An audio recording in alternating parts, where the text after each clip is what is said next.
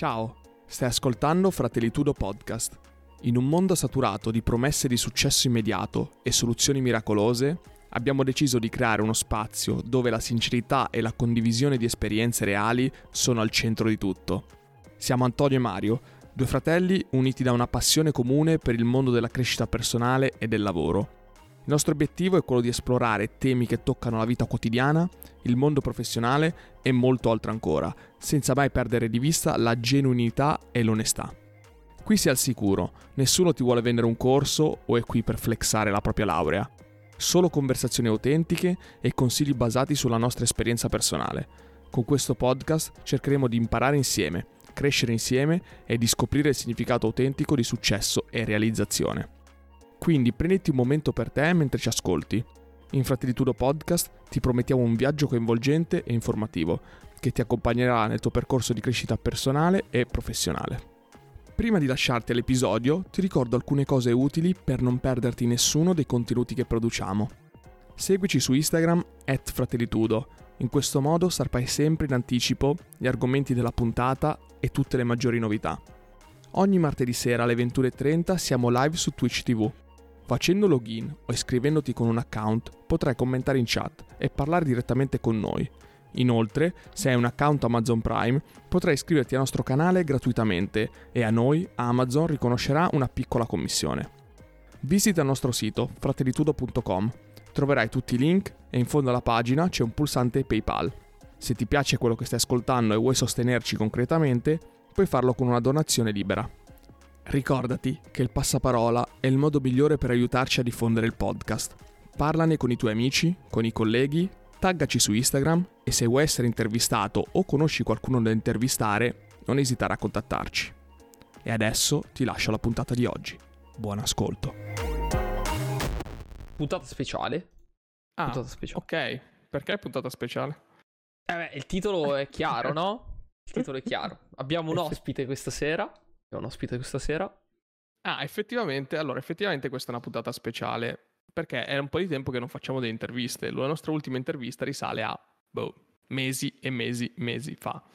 E quindi questa sera noi ci sediamo comodamente sulle nostre poltrone da gaming e facciamo fare i contenuti agli altri.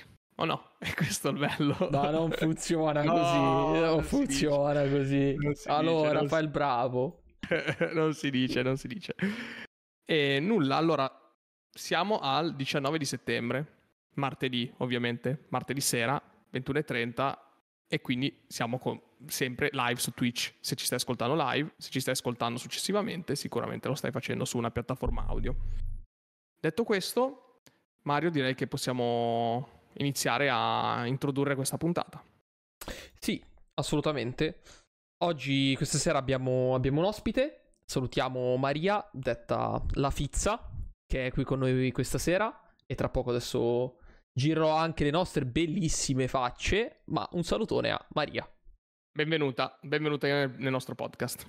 Ciao ragazzi, grazie dell'invito e sono anche molto emozionata perché è vero, sono una podcaster, quindi sono abituata a parlare al microfono, ma mh, mm, non ho mai fatto una diretta e soprattutto mai su Twitch, quindi eh, sono una novizia. Sì, sì. Beh, io ti ringrazio davvero per la disponibilità. Breve background di come conosciamo Maria. Qualche mese fa mh, ci siamo trovati in vari gruppi su Telegram e ho preso contatti e poi abbiamo deciso di fare prima un'intervista nel suo podcast che sì. appunto vi consiglio di andare ad ascoltare e la, la, puntata era una puntata uh, di sorriso sospeso um, perché sono le, le, puntate dove eh, Maria intervista. E ci siamo noi quindi se volete andare a recuperare la nostra però potete recuperare anche tutte le altre che ve le consiglio.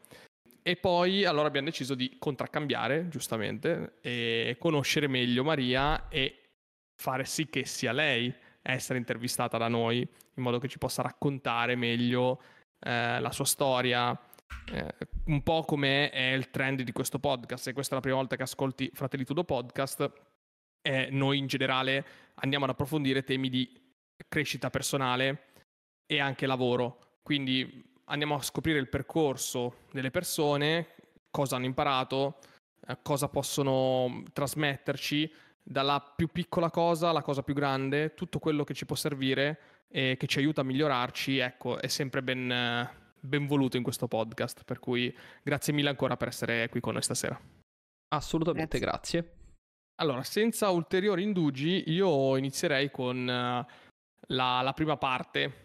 Una questa... piccola precisazione. Vai. Per le persone che sono uh, in chat e eh, interessasse scoprire anche un po' di più di Maria della Fizza, trovate un comando apposito che vi ho appena messo, punto esclamativo Fizza, trovate tutto il suo link tree e anche la pagina Spotify del suo podcast, per cui se volete andare a recuperare ovviamente eh, non solo la nostra puntata ma tutte le altre, almeno sapete dove andarla a cercare, poi comunque ovviamente eh, troveremo un modo di raccogliere tutte le informazioni e ve le porteremo.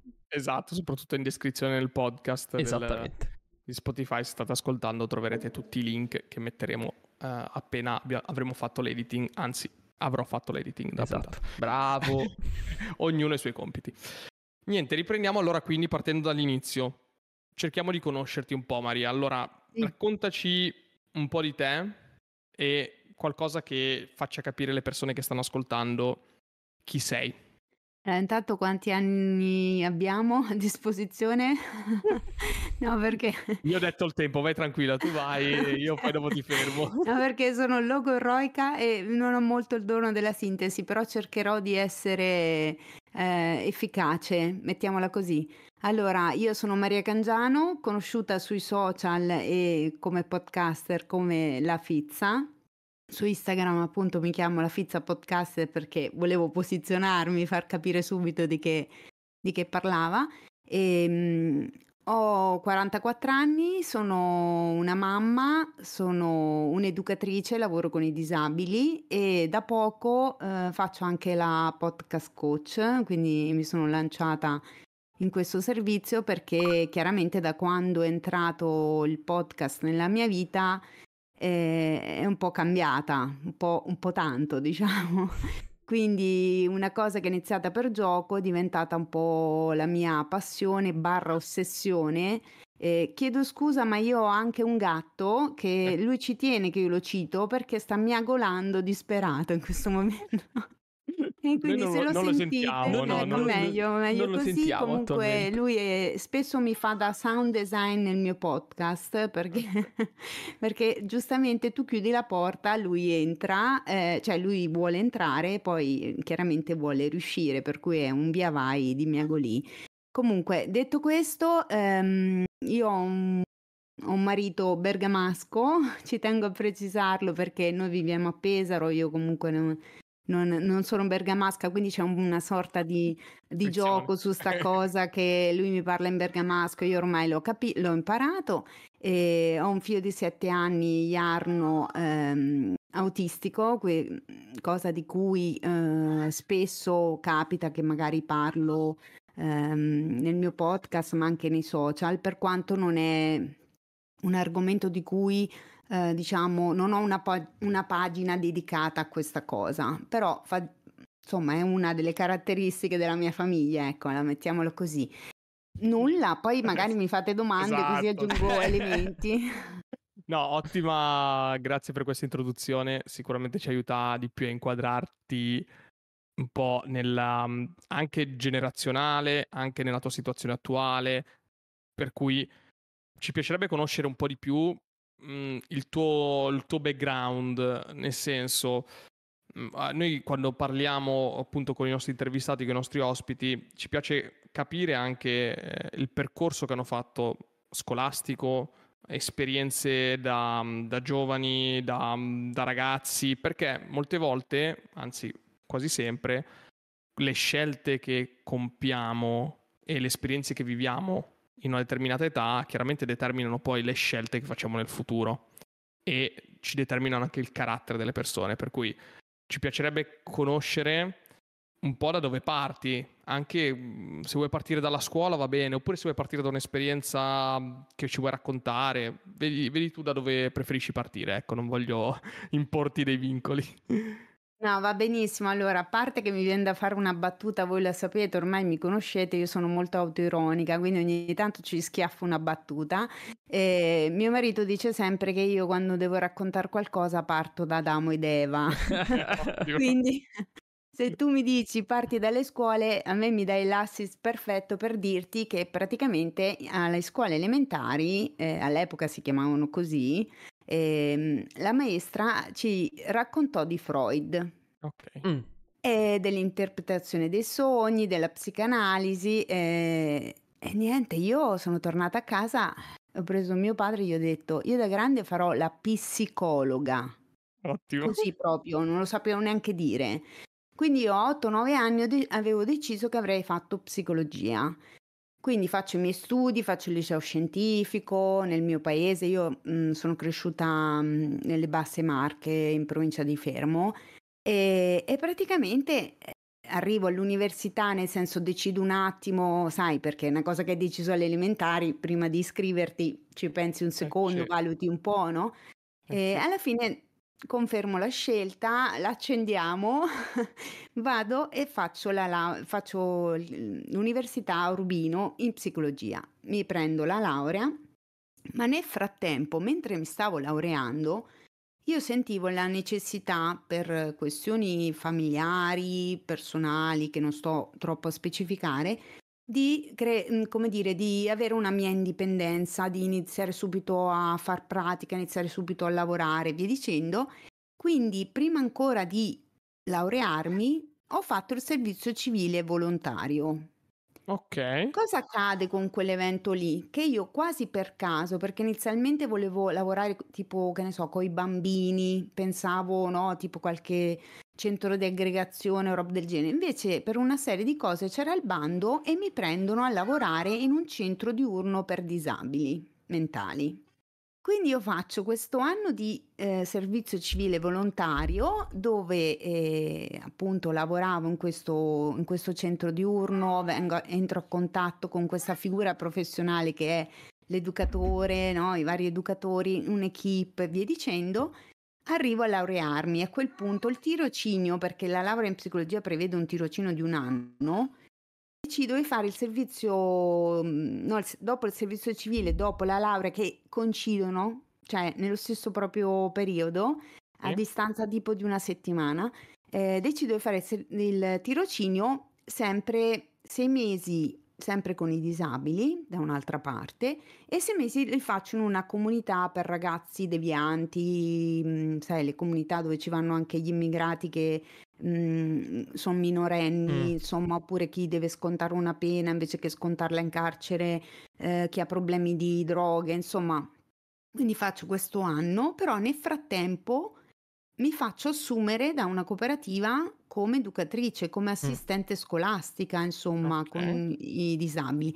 Da lì nasce un po' la mia avventura come educatrice eh, nei disabili. Prima ho lavorato tanti anni a scuola, poi sono andata eh, a lavorare dove lavoro ora, che è Ok. comunque una comunità.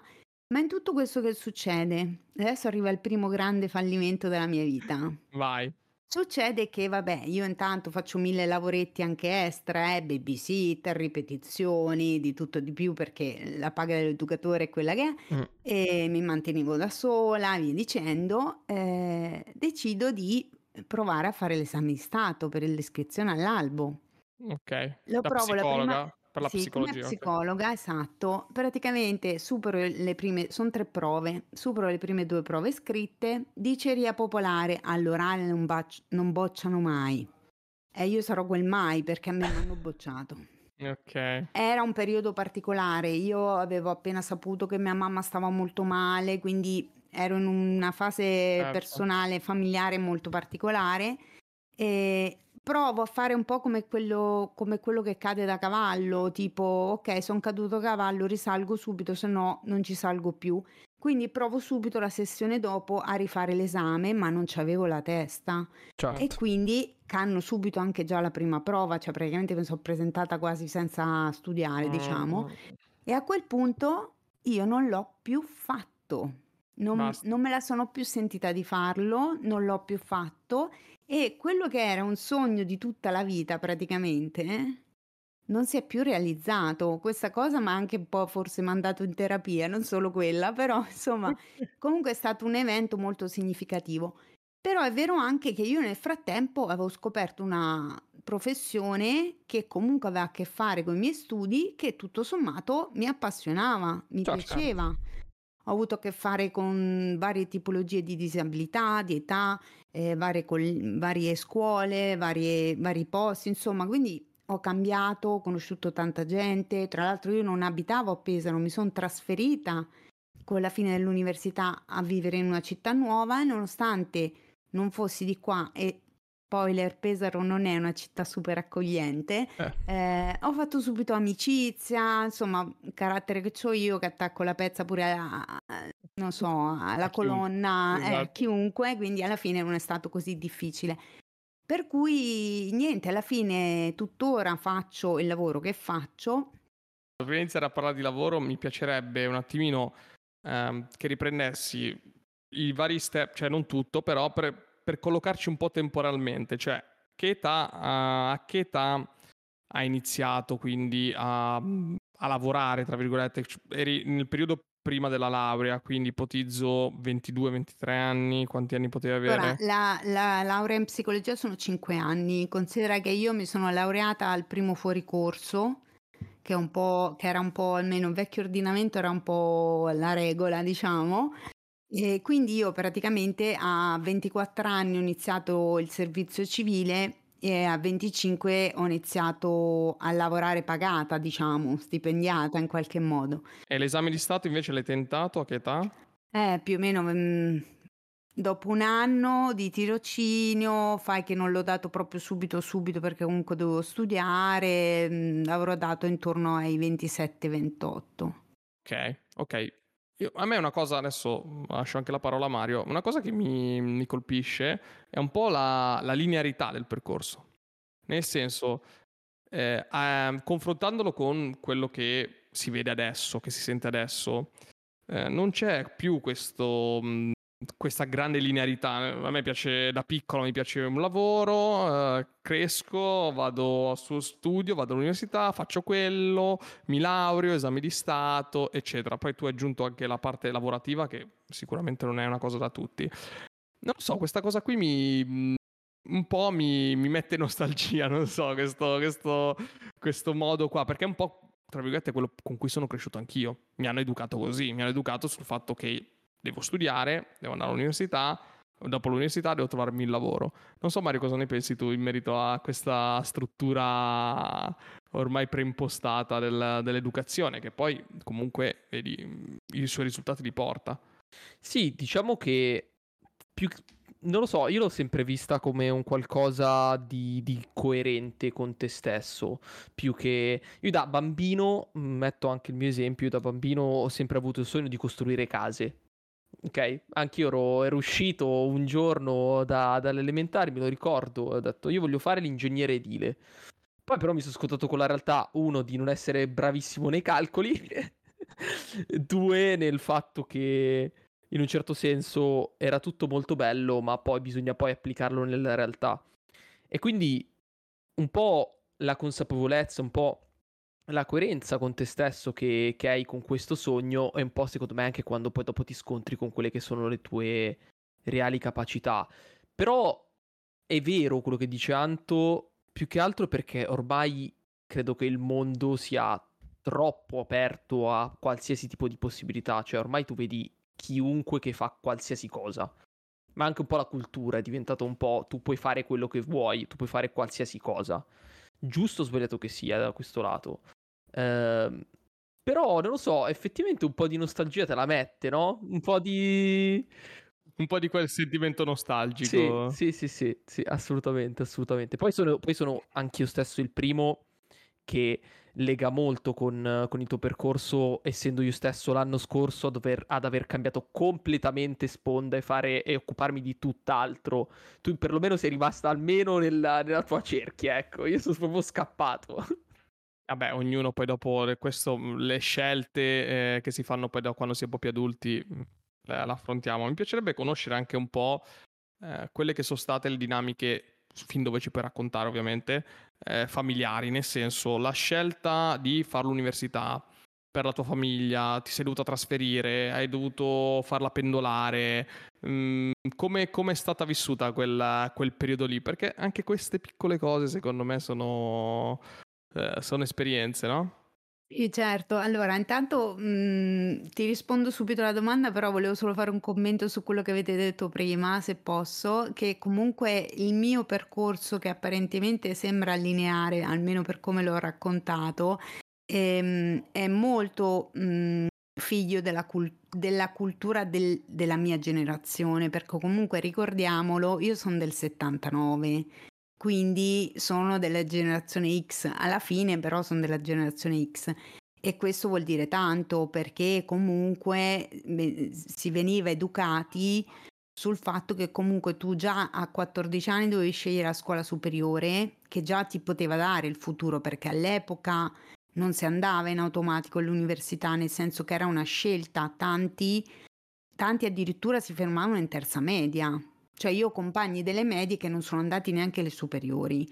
E il diploma iniziava a essere abbastanza in voga, nel senso che lo prendevano quasi tutti, ma non tutti.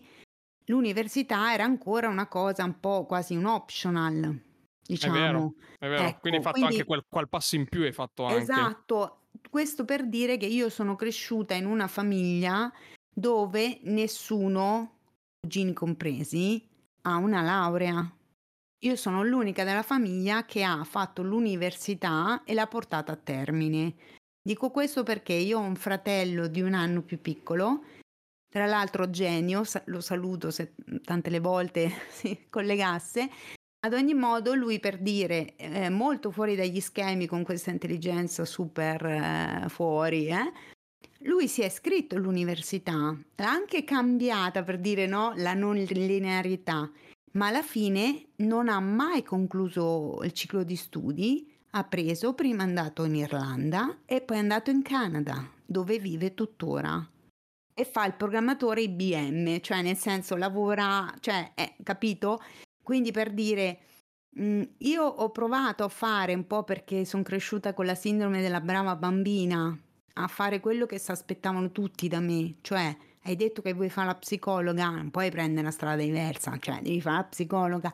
Per cui per me è stato un trauma doppio quello di non arrivarci a concluderlo quel sogno lì.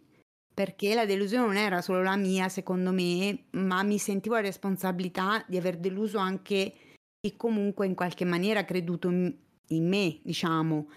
Però ecco, io mi sono mantenuta da sola all'università con la borsa di studio, eh, facendo qualche lavoretto e via dicendo. Sono subito, non sono mai tornata a casa, nel senso che ho subito eh, cambiato città, mm, insomma. Sei andata via comunque di casa, vedi? Sì, sì cioè io da quando ho 19 anni che praticamente sono autosufficiente in qualche modo e, però questa cosa ha fatto sì che io mi allontanassi tanto, che prendessi tanto le distanze dalla famiglia, perché comunque quando tu diventi qualcosa che è molto diverso dalla famiglia di origine, poi per certi aspetti viene anche poco compresa forse, nel senso che la frase che mi sentivo dire più spesso era tu sai cosa è meglio per te, cioè tu sei meglio di noi, quindi noi non...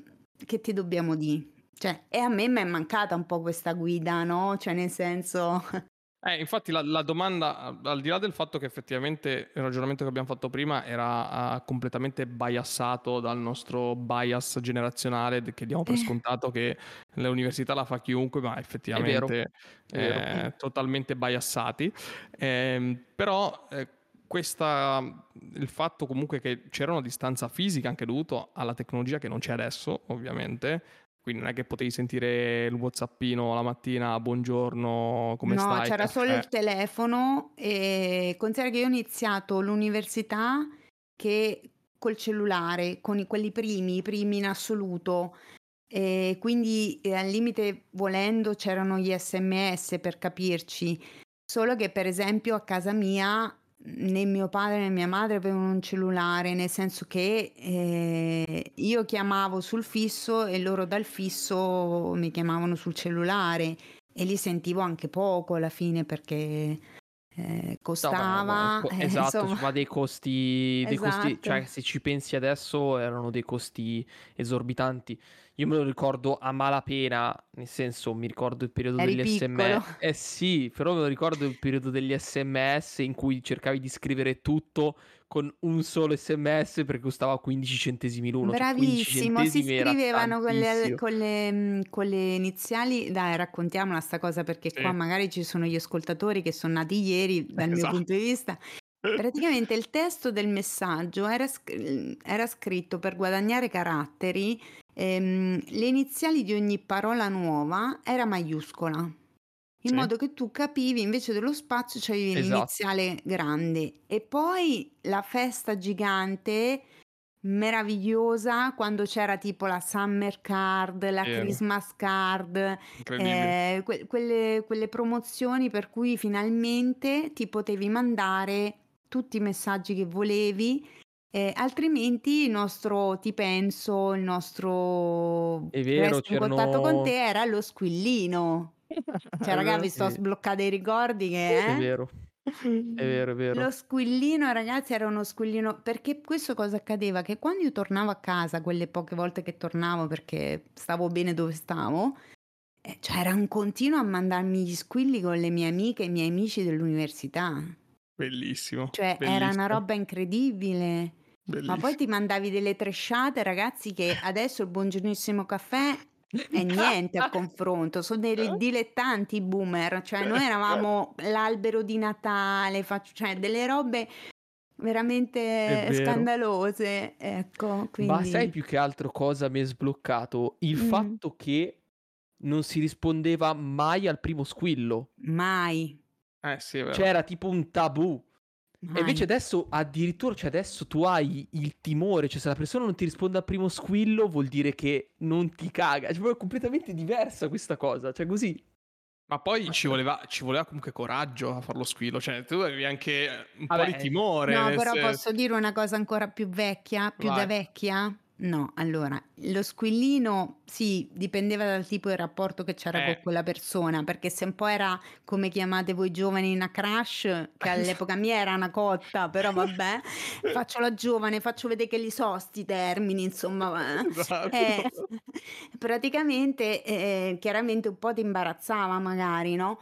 Però più imbarazzante di alzare la cornetta del telefono fisso, chiamare a casa del tipo Eh. o della tipa che ti Ah. piaceva con il padre che ti rispondeva, la madre che ti rispondeva.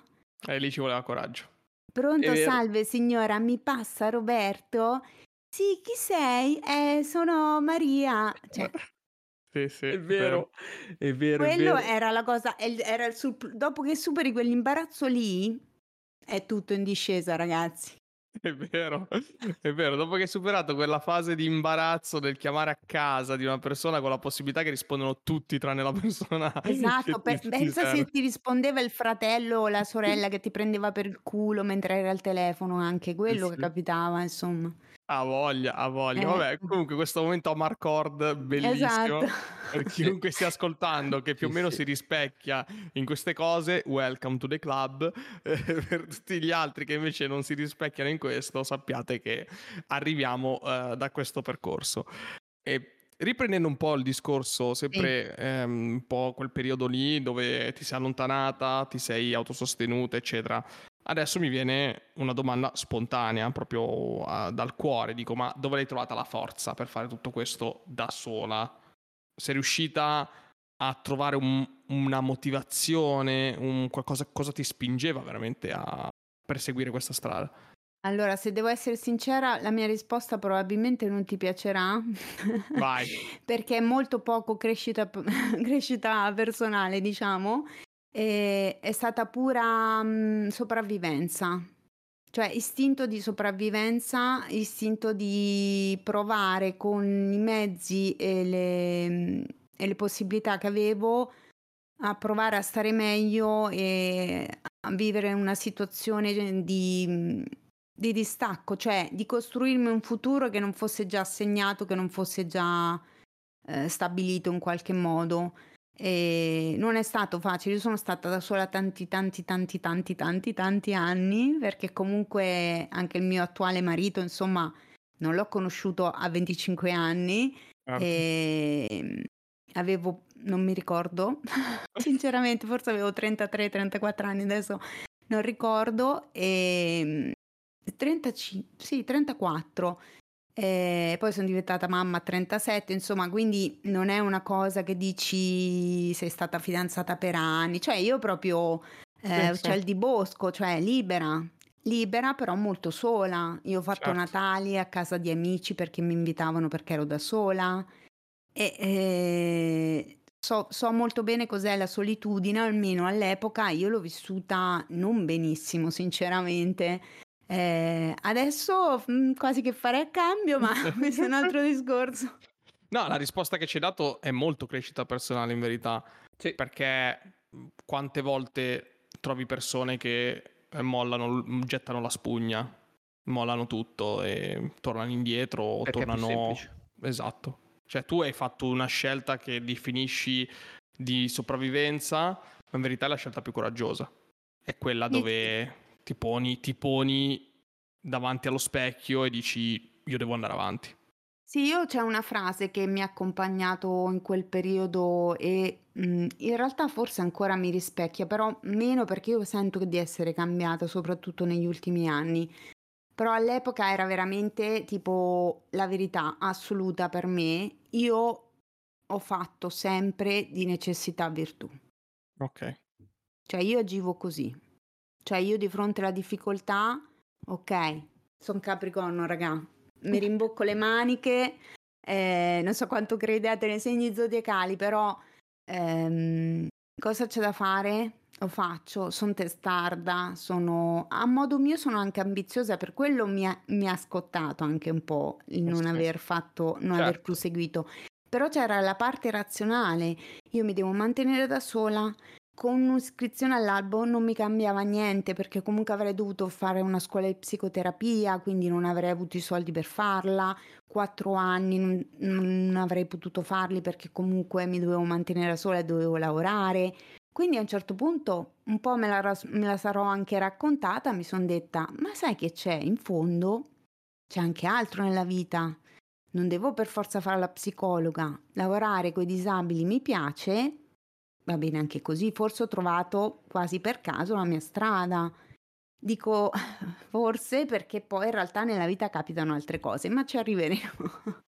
Praticamente vi, vi tiro fuori questa, questa citazione in un certo senso mh, di, di- di un podcast del buon Chris Williamson che citiamo spesso e volentieri di, di Modern Wisdom e giusto giusto la- l'ascoltavo questa mattina lui parlando eh, parlava di questo esperimento dove utilizzavano un topo alla quale coder è stata attaccata una molla fondamentalmente che servisse per ehm, individuare quanta forza questo topo spingesse.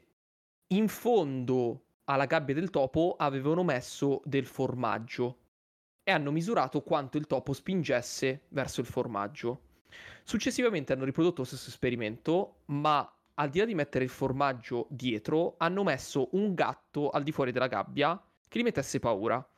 Hanno riscontrato che il topo spingesse molto di più per la paura del gatto piuttosto che per prendere il formaggio. Questo perché? Perché, come diceva ehm, Maria, la sopravvivenza è sicuramente la carta vincente al di più di tutto ciò che è il tuo ideale, tutto ciò che è il tuo successo. Purtroppo o per fortuna, tutto ciò che è la sopravvivenza, tutto ciò che è il voler fare qualcosa in più, lo spingerti oltre, in realtà ti spinge molto più in là, ti spinge molto più forte. Poi, ovviamente, esseri umani e topi siamo leggermente diversi e quindi poi ognuno tira, tira fuori un po', un po' le proprie conseguenze. Però mi ha colpito molto dalla frase che hai detto a questo collegamento che per puro caso ho ascoltato proprio stamattina. Sì, io ti farei un'altra domanda in merito a questo argomento perché si connette molto ai ragionamenti che facciamo, poi giuro che andiamo avanti, e mh, riguarda un po' a- al confronto con l'attualità. Ora, noi spesso durante nostra- le nostre puntate riscontriamo e diciamo che la società moderna si sta sempre più spingendo verso il limitare la fatica. Cioè cercano in ogni modo di eh, farti evitare la fatica. Perché devi fare fatica quando puoi evitarla? Perché andare a fare quella cosa lì quando tutto sommato puoi evitare fare una scorciatoia? Vedo, vediamo, poi ovviamente parliamo sempre in maniera relativa in base a quello che ci circonda, che eh, questi sentimenti di eh, sopravvivere a situazioni complesse, affrontare situazioni complesse, sta venendo sempre meno. Tu cosa ne pensi invece rispetto a appunto quella che è la tua esperienza? Allora, io non so se ho capito bene, però mi hai fatto venire in mente una cosa. E tra l'altro è un concetto che ho tirato fuori recentemente con una mia cliente. Io mi sono sempre ritenuta eh, una persona pigra.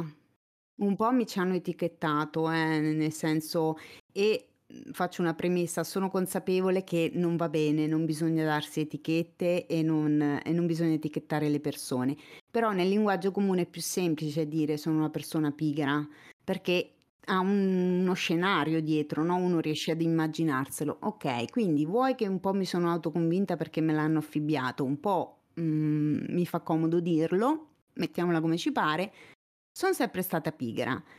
Ma una riflessione che mi è nata è, in realtà le persone pigre sono degli ottimi lavoratori, perché a differenza di quello che si pensa normalmente, trovano il modo per ottenere quello che devono ottenere con meno sbattimento e con meno stress, cioè trovano la strategia che gli permette di eh, risparmiare tempo ed energie. Quindi rifletterei su questa cosa cioè, quello che io ti ripeto, non so se ho capito quello che volevi intendere, però mi viene da dire, cioè, per avere successo o per ottenere un determinato risultato, è obbligatorio sfasciarsi la schiena, spaccarsela? È obbligatorio andare in burnout o esaurirsi? Forse no. Forse tenere una, pen- una mente aperta non chiudersi nella propria generazione, quindi anche avere quello sguardo sempre, quella curiosità sempre anche verso quello che nasce di nuovo, ok?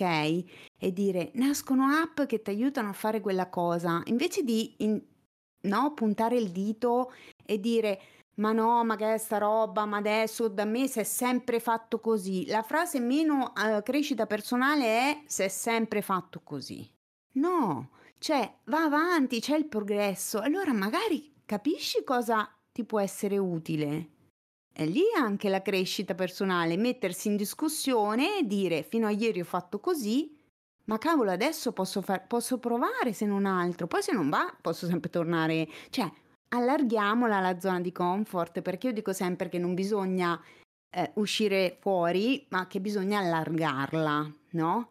Perché eh, cioè, se vai troppo fuori poi vai nella panic zone, voi mi insegnate e quindi non è costruttivo, insomma.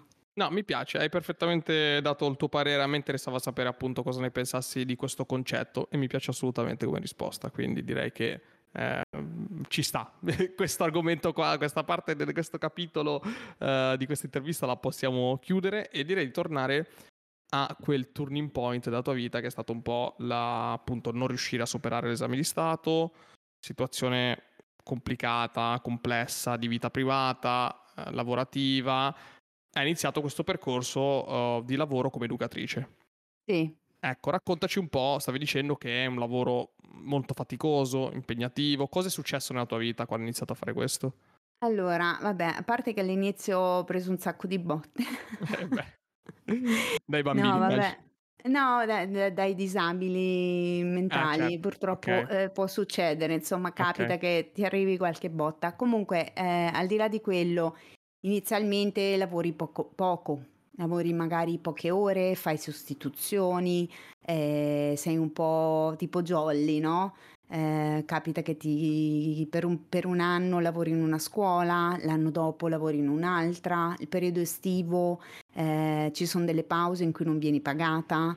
E questa è stata la mia vita per eh, una decina, quasi una, no, dieci no, però 5-6 anni tutti, in cui io praticamente per mantenermi, oltre a lavorare come educatrice a scuola facevo anche, non so, la babysitter, le ripetizioni e via dicendo, oltre al fatto che tutti gli anni d'estate andavo in vacanza con un gruppo di disabili, che era una cosa extra, cioè era un'associazione di, di famiglie che quindi pagavano eh, questa vacanza agli educatori che avevano un rapporto uno a uno con, eh, con un ragazzo, un bambino, insomma, disabile e andavamo in villeggiatura dieci giorni, una settimana, quello che era che era un'esperienza, cioè H24, insomma, bella impegnativa con una persona che non è tuo figlio, però in qualche maniera in quel momento è affidato a te al 100%.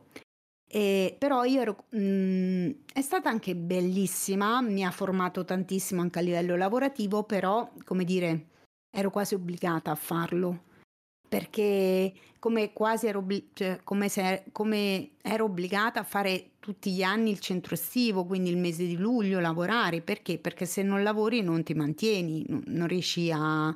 Eh, ho vissuto in case che definire le case gli fai un complimento, perché io dico sempre che sono stata in un tugurio, era tipo un sottoscala, ho vissuto in una, in una cantina, in una taverna, diciamo, e, insomma, la prima casa vera degna di questo nome eh, l'ho avuta, cioè, da grande, quando già avevo cambiato posto di lavoro, diciamo, perché poi è iniziato dentro di me questa forte esigenza di dire va bene, l'educatrice mi piace, mi piace questo mondo, però proprio il fatto che non avevo un orario pieno, non avevo le stati pagate, eh, dico ho bisogno di più stabilità. Quindi mi serve un servizio che ne so, tipo o un centro diurno o un, un residenziale. Per cui ho iniziato a guardarmi intorno fino a quando insomma non mi hanno preso nel posto dove lavoro adesso, che è un residenziale. Quindi lì ho avuto un contratto a tempo, non, non subito indeterminato, però a tempo pieno con i turni, quindi facevo le notti, i sabati, le domeniche, Natale, Capodanno e via dicendo. Però se non altro potevo fare un lavoro non 50, un lavoro. E da lì mi sono potuta permettere una casa di 30 metri quadri, però era un bilocale, però era dignitoso, insomma. E, e, poi da lì, dopo ho conosciuto mio marito, abbiamo preso l'appartamento dove viviamo anche adesso. E... Per cui il primo switch è stato cambiare posto di lavoro. Ok. Poi l'altro è stato diventare mamma, ovviamente. Esatto. Adesso arriviamo, arriviamo anche a questo. Comunque diciamo che per quanto Mario non sia contento di, di, sentirselo dire, però vedi, quando ti stabilisci col lavoro, cioè il lavoro è fondamentale comunque nella vita di una persona. Cioè pur, purtroppo bisogna lavorare per poter arrivare a un punto di stabilità, per quanto sia brutto da sentirselo dire, perché Mario cerca tutti i modi per non... Per non, io, mi definisco, non lavorare, Mario. io mi definisco una persona pigra, ma nel senso lavorativamente parlando. Nel senso che per me la più grande opinione di tutti è che purtroppo in questa società bisogna lavorare per vivere e, sì. non, e, e non il contrario. Assolutamente, sono d'accordissimo su questo. E eh, Mario non è d'accordo che bisogna... Cioè tu vuoi vivere per lavorare? Il problema è che attualmente cioè, era, era, una sorta di sarcasmo, ecco. Diciamo che l'ho messa, l'ho messa, giù leggermente male, però il problema è che non funziona così non funziona così attualmente e non credo funzionerà mai, forse, chi lo sa. Però un po' mio fratello ci ride su, ma anch'io stesso ci rido su, perché poi eh, anch'io esatto, son, sono sei anni che lavoro e mi tocca farlo, ogni mattina mi sveglio, che devo fare? Questo è. Eh, però, però sì, mm, è, sempre, è sempre qualcosa di complicato, un rapporto, eh, diciamo che è un rapporto complicato. È un rapporto complicato. No, va bene. A parte, io a posso no, fare domande o devo solo certo. subirle? Eh, se vuoi, no. sì, come vuoi. no, no perché mi interessava questa cosa. Cioè, volevo capire, secondo te, il, questo peso che tu hai dell'andare al lavoro è a prescindere dal tipo di lavoro che fai o è dettato dalla tua condizione specifica? Eh, sarà a prescindere dal lavoro che io farò. Perché lavorare non vuol dire divertirsi.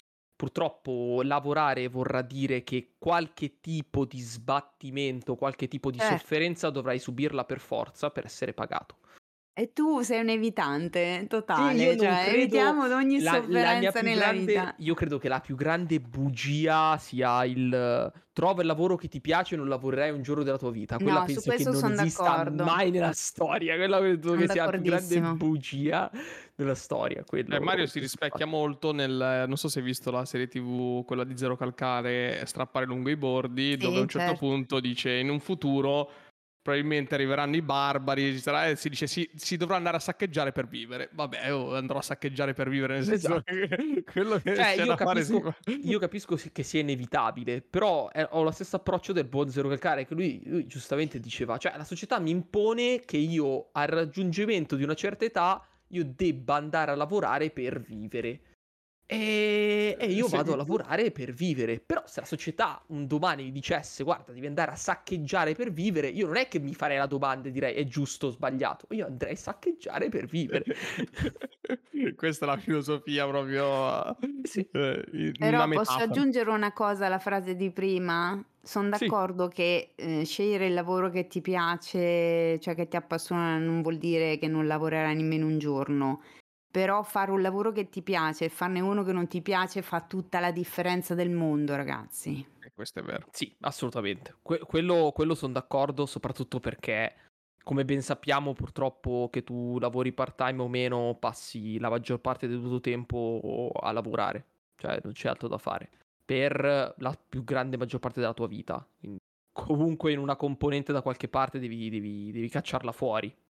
Sì. Assolutamente. Sì, sì. poi dopo magari non è proprio il lavoro di per sé, ma è l'ambientazione, Certo. l'ambiente, che ne so, se lavori alla cassa in un supermercato magari non è tanto digitare, no? Però il fatto che c'è un contatto co- con i clienti oppure con i colleghi, cioè a seconda del lavoro Sì, che sì. fai ci sono degli aspetti che ti esaltano, che ti dicono bello, mi piace il mio lavoro e altri che inevitabilmente è fatica e la fatica non- tutto sommato piace poco a Esatto. tutti, insomma, mi viene da dire. Esatto. Adesso facciamo le frasi un po' banali, però a volte la semplicità, cioè la, no? la verità è banale, secondo me, per certi aspetti.